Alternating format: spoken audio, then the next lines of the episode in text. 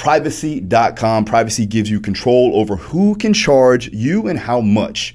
Create virtual payment cards for a one-time purchase or subscriptions directly from your browser. Okay, set spending limits, pause, unpause, and close cards anytime you want. Use privacy.com to check out more details on that. Welcome to the Daru Strong Podcast. Daru Strong Podcast. Let's go. Mind over matter. Put your mind somewhere else and keep going. That little voice in your head is trying to stop you from getting to where you want to be. Be successful and keep moving forward. With your host and world-renowned strength and conditioning coach, Phil Daru. It's Aspen Ladd. How are you today? Pretty darn good. just sitting here taking it all in. Yeah. So, thank you for coming, by the way. I appreciate you. You bring a big crowd, too, you know. And you brought Mr. Dean Thomas, by the way. Always a pleasure. Oh, so you came for me, not for you? I mean, I think you came for you. I came for you. I got your socks on. I'm wearing your socks. Listen, thank you. I'll tell you a story back in the day, and we'll go back further. But I want to get to know you a little bit more. So a lot of my listeners obviously follow the UFC. They watch fighters, but let's go back to the origin story, like how you started, not just in MMA, just in athletics in general. And you got a pretty interesting story. So. Let's see it. Oh boy, all the way back to the beginning. Beginning of time here. Beginning of time. Okay. Athletically, I've always done something. I was in ballet for 5 years when I was pretty little. After that, my family moved to the mountains when I was like 8 or 9. Mm-hmm. And from there, I got into distance running. Mm-hmm. I just enjoyed it. Always liked that, the aspect of just moving and doing something. I've always needed to move in some way. Mm-hmm. So did that up until I was about 14. I was really, really shy, introverted. And I really wanted to do something where I learned how to defend myself, really. It wasn't like I know what MMA is. I had no idea what it was. Sure. So I just wanted to learn self-defense. I went to a gym, and it ended up being an MMA gym. Mm-hmm. And then within like a week, I realized what that was and what that meant. It's like, all right, I want to fight. So I knew as soon as I got old enough, I'd want to try this. I love the competition aspect of it. And I remember watching a chick that had been there for 8 months, and she's like, oh my God, she's so good. She's like doing all these things. Like, I want to be there. So that's kind of how I got started with finding out what MMA was and getting into it. And I just fell in love. I fell in love with the grappling arts of it, the grappling aspect. I was going to ask you, which one did you fall in love with first? Yeah, definitely that. So I probably didn't know how to throw a proper jab until 3 or 4 fights into my Miami career. Mm-hmm. I mean, you know, I had an idea, but looking back, nah. But so that's kind of the very basics of how it got started. Are you in the gi now, or are you just doing no gi? I've never done gi. Really? So I've dropped into a couple classes. So he would have made you better get in the gi. See that? Yeah. You got to get in the gi. Privacy.com makes it super easy to manage your financial lives online while keeping your most important information secure. By generating virtual numbers, Privacy.com masks your bank account and information so you never have to worry about giving it out to people you do not know. Head to Privacy.com/Phil Daru and sign up for an account. New customers will automatically get $5 to spend on their first purchase. Go to Privacy.com/Phil Daru, PHILDARU, and sign up now. Oh, I hate it. It slows everything so down. That's right. Somebody just but isn't that what you want, though? Like, at the end of the day, like in any sport endeavor that you are in, you want to be able to slow it down so that you can process everything. You don't want things to be fast where you can't control it. Sure. Being slow helps you to control it and to learn why things work the way they work. True. Yeah. It does, but at the same time with MMA, it's like wrestlers always wear their shoes, but if you're a fighter, you can't really wear them in the ring. You have grips that exist that don't exist otherwise. For sure, but principally. So the physicality of it is different. Mm-hmm. The same as with anything else. Like if you box with boxing gloves, you wrestle with wrestling shoes. It's different.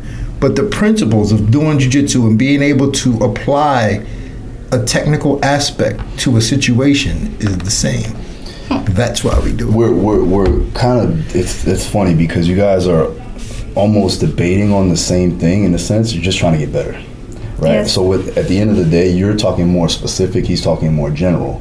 but you're able to mold that together. And it's the same thing what I do with the strength and conditioning. Like, we're not just only going to do things that are specific to the fight game, because we have to build up all these general attributes, right? So as you get in the gi, you get to slow things down. You get to learn your movements a little bit better. I think it gets your defense a lot better too, as well. Yeah, it does help your defense, like from a physical perspective. And listen, I'm not a gi guy, so I'm not all on his side. But what I will say is that when he did tell me to get in the gi, it did help a lot, you know. But going back with the ballet and you did long distance running. Now, what was your longest run that you've done? I only did up to half marathons. I mean, I've done more since then, just for the fun of it. Like, all right, let's go see how far we can go. But that was my distance.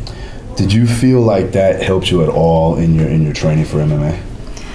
I think having any kind of background, not necessarily the running, but just the very beginnings of the ballet, the structure. Sure. I don't care what it is. I think kids need to do some kind of sport growing up. Mm-hmm. It could be whatever. It could be some kind of ball. It could be ballet. It could be gymnastics. It just teaches you show up, work hard, be on time.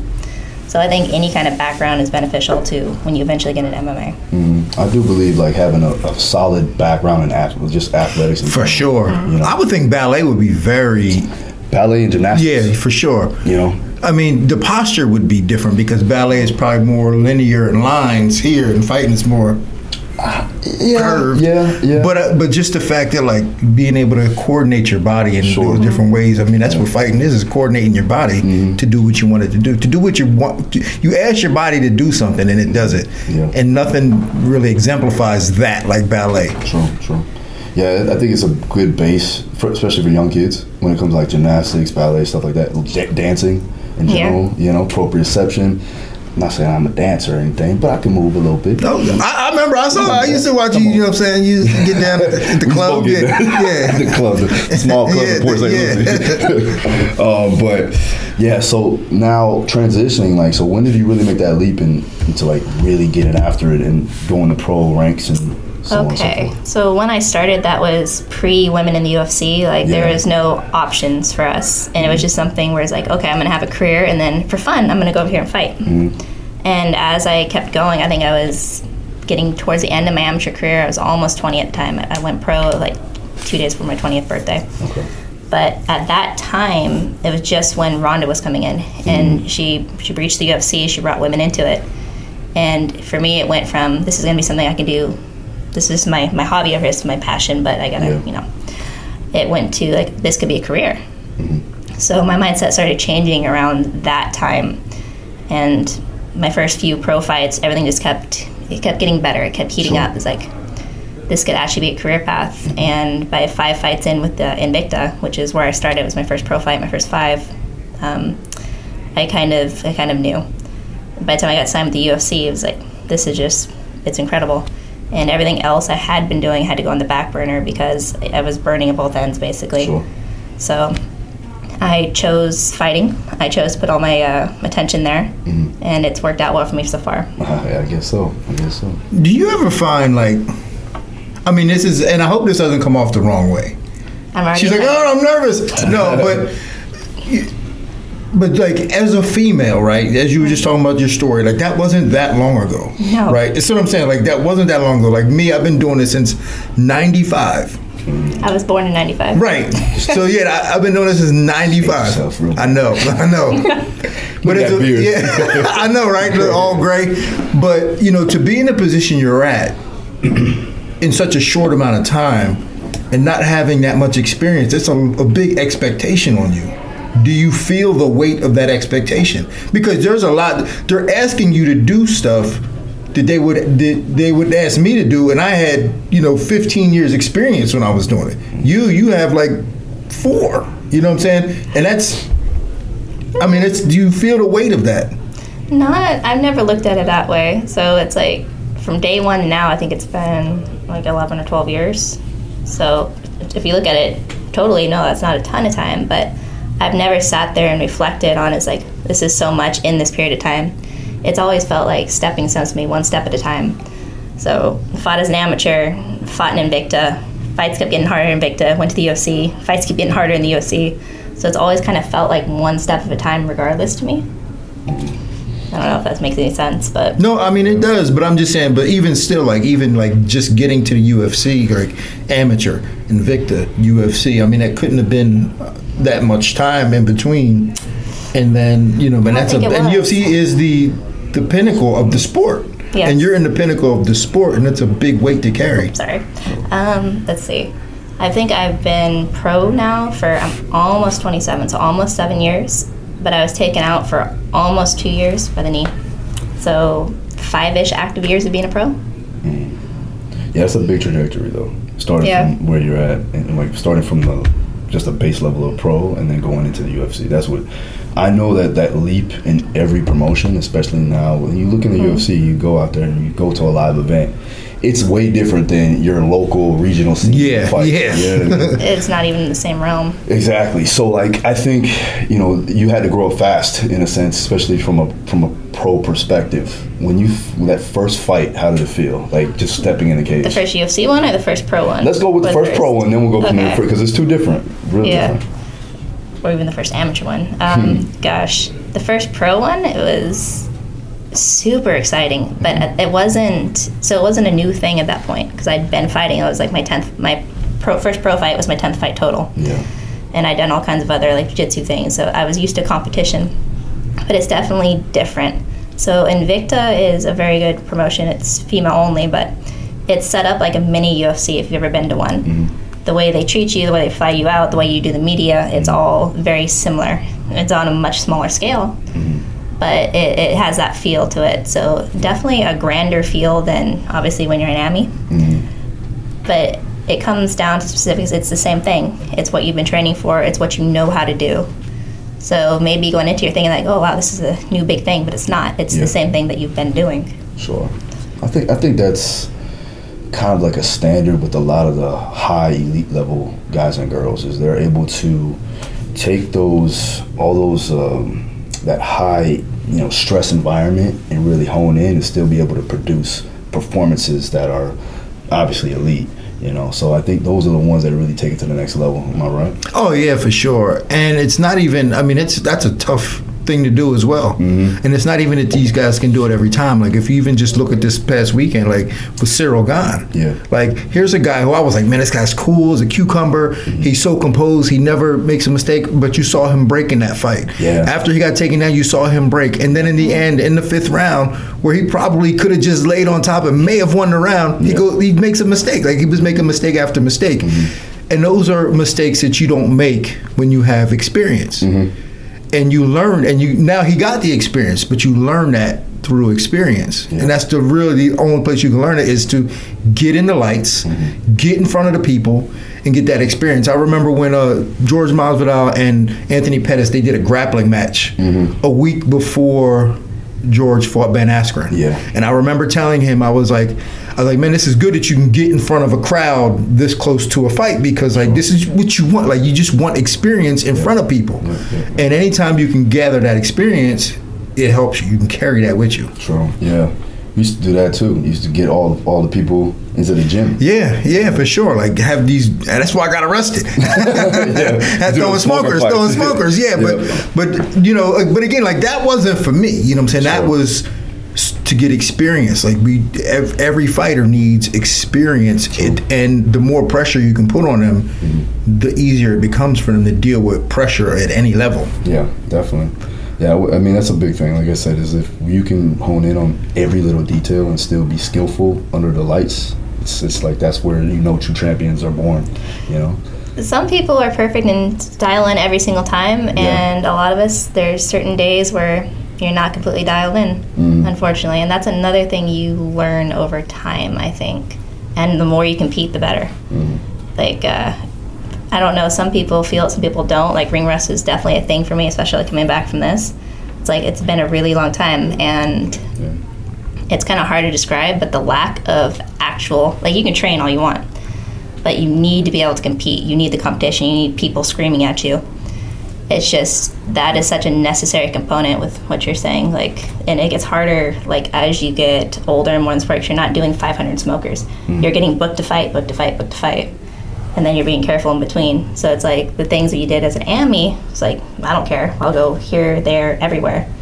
the training gets so much more specific, and you'll have those brawls to the death, but it's less unknown, more we're going to the specific place, the specific person, and we're doing this. Yeah. I don't know. It's hard to kind of describe. No, for sure. Like when you make it to the bigger level, like you know exactly when you're gonna fight, and it's some cases you don't, but yeah, you'll still for the most part, I know a lot of the regional guys are like, man, they don't know if they're gonna fight today or next week or who their opponent is. Yeah, exactly. And short notice. Exactly. Yeah. Fights might opponents might back out on the day of the weigh-ins. You know. Yeah. But so what I did want to talk to you about, because we all had knee problems. No kidding. That's it. So what had happened with the knee? How did that go about? So that was in 2020, and I was training for there's a couple fights in. I was supposed to fight Pena first. I was supposed to fight her in March, and she ended up pulling out. Trained for a couple weeks, they rebooked that fight, pulled out again, and then they booked me a Seraphim. And I was preparing for the fight, and it was 2 weeks until, I forget which month, I think it was maybe I was supposed to fight her at the end of June. We were 2 weeks out, last really hard sparring session. Yeah.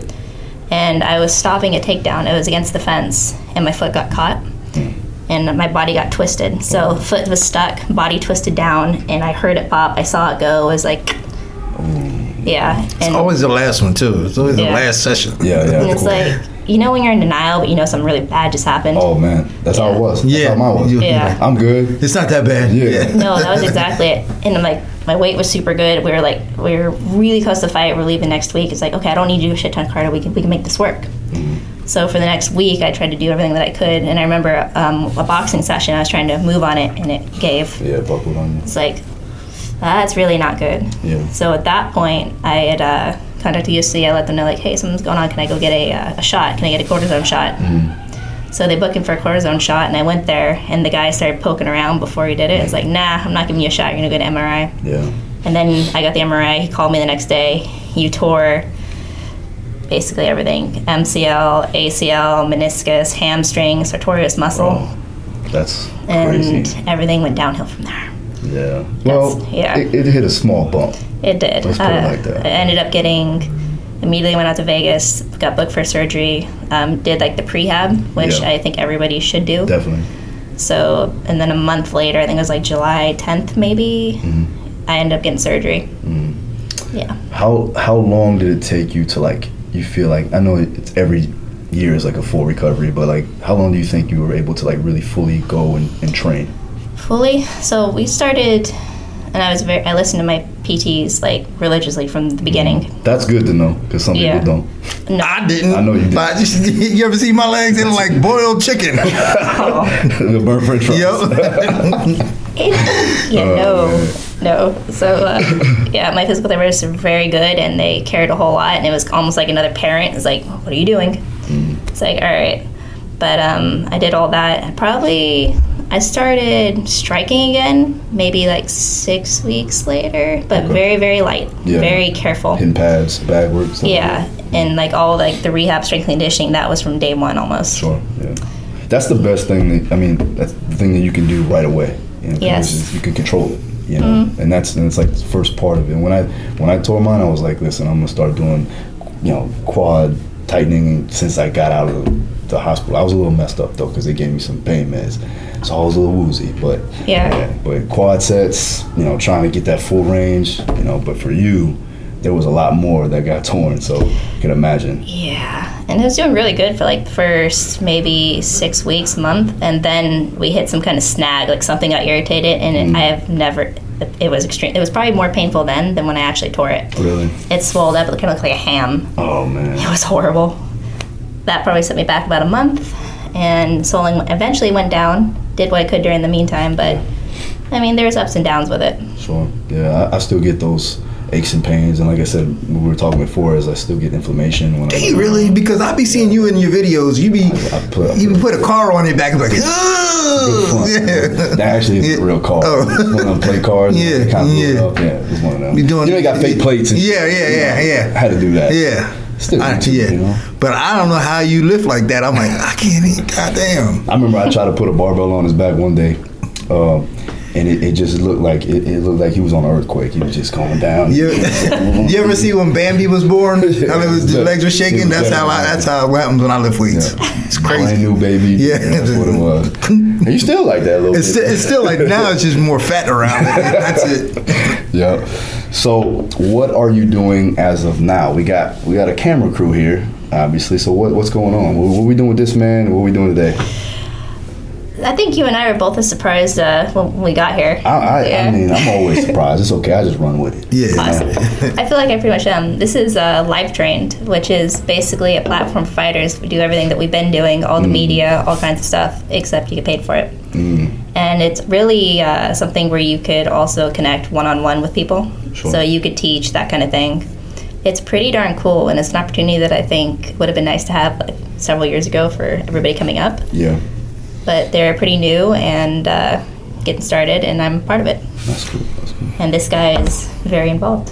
Yeah, what you got going on? I have no idea really what my role is within there, but yeah, I'm involved with Live Trained. It just makes it very accessible for fighters and fans to get together, or people to link up with fighters or coaches or whatever to get access to people and just do your thing. Nice. So one last thing, what do you see in the future? What do you want for the next, what is it, 2022 now? It is. What do you I know, right? It's like we just skipped the last 2 years. Yeah, basically. So what are you thinking? What's ahead for this year? I just want to be able to have fun and truly enjoy it. Like, I'm booked to fight right now, and I am so excited. I honestly don't remember the last time I felt like this amped about it. And yeah, it's just have a good year, get to fight a few times, and really enjoy the moment. Yeah, you need to. It's like one of the major things.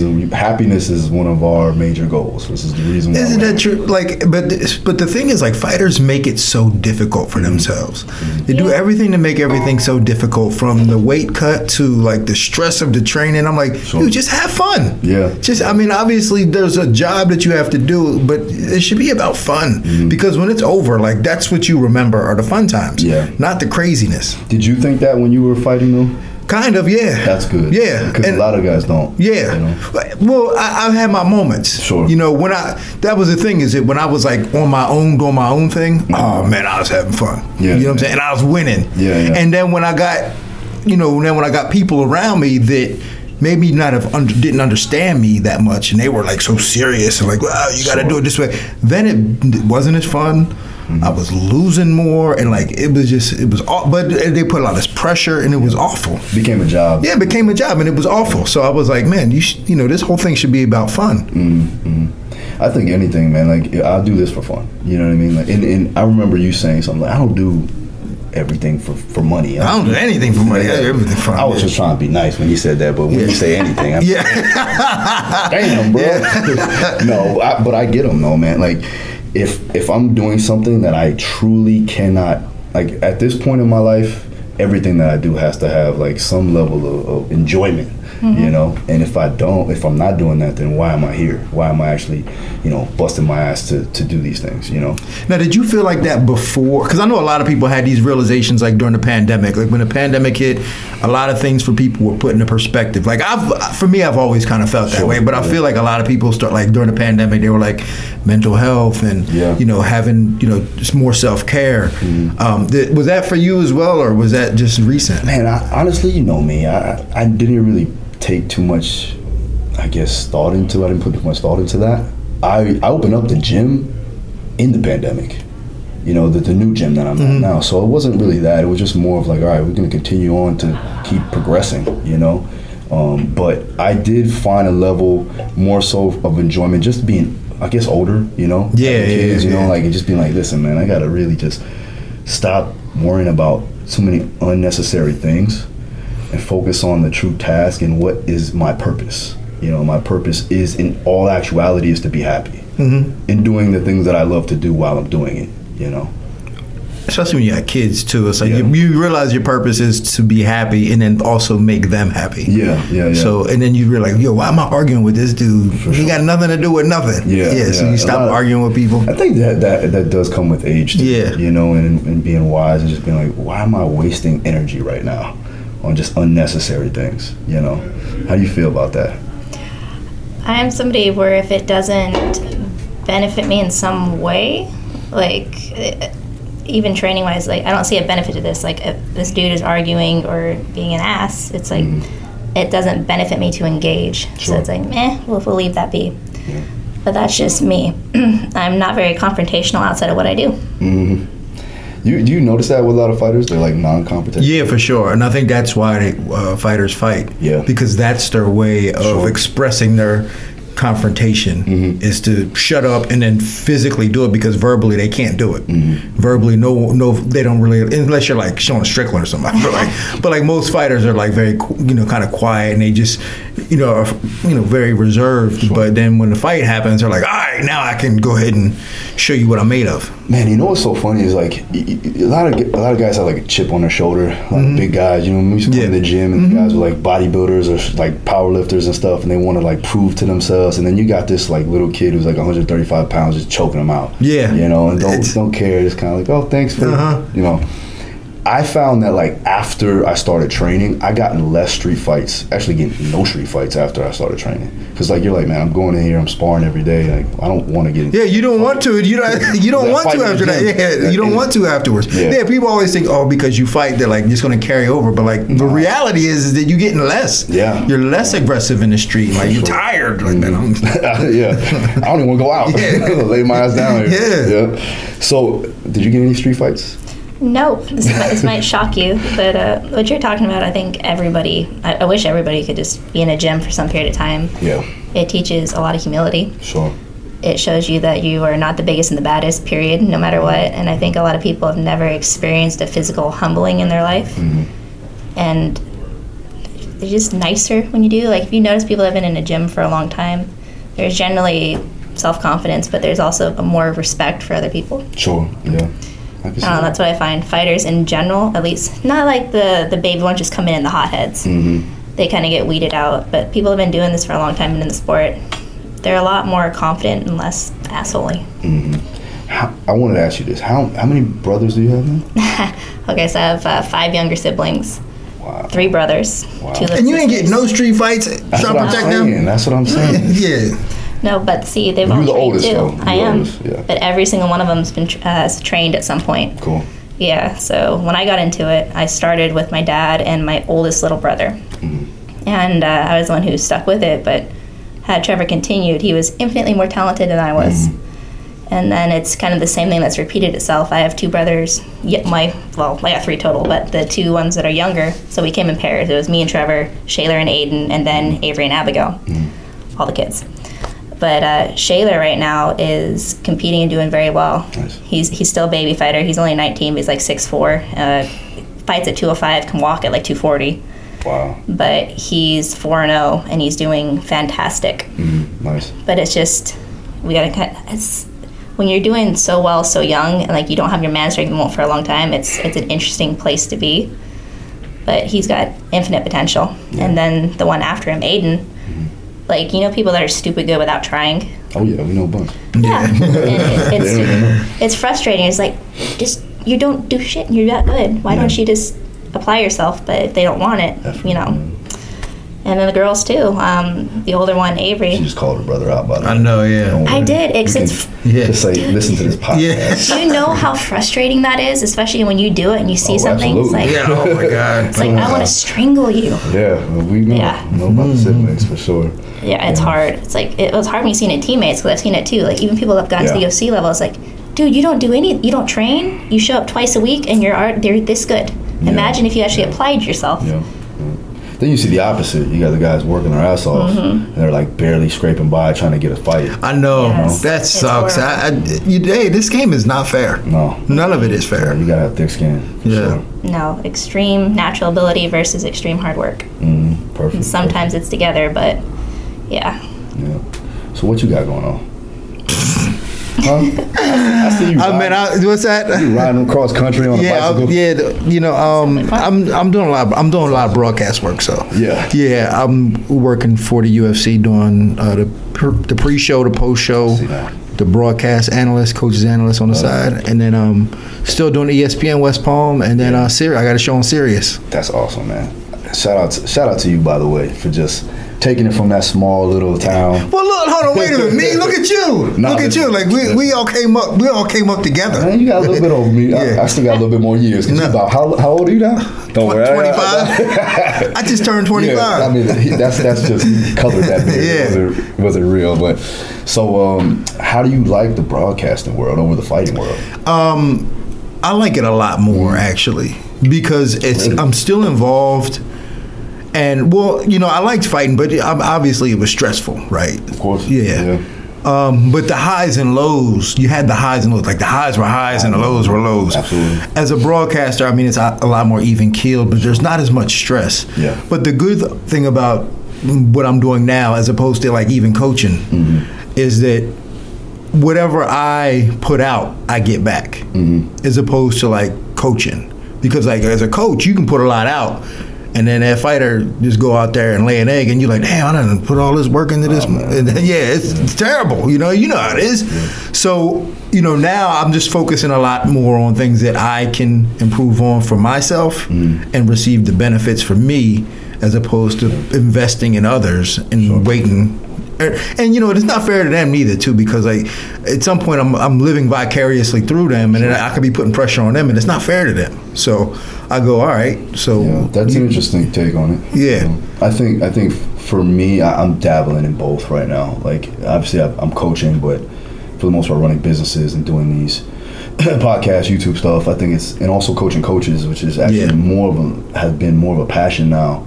Being able to work with those individuals that want to help other people, mm-hmm. which is awesome, because you kind of, at the end of the year, I love fighters, don't worry, we're gonna work in a little bit, but like with the guys, like I can reach a lot more if I take all the stuff that I've learned and teach these guys, and then they can work with all their athletes. So now I'm not only just working one-on-one with my guys, then I can work with the guys that are working with all these other girls and guys too as well, but that's good to know, man.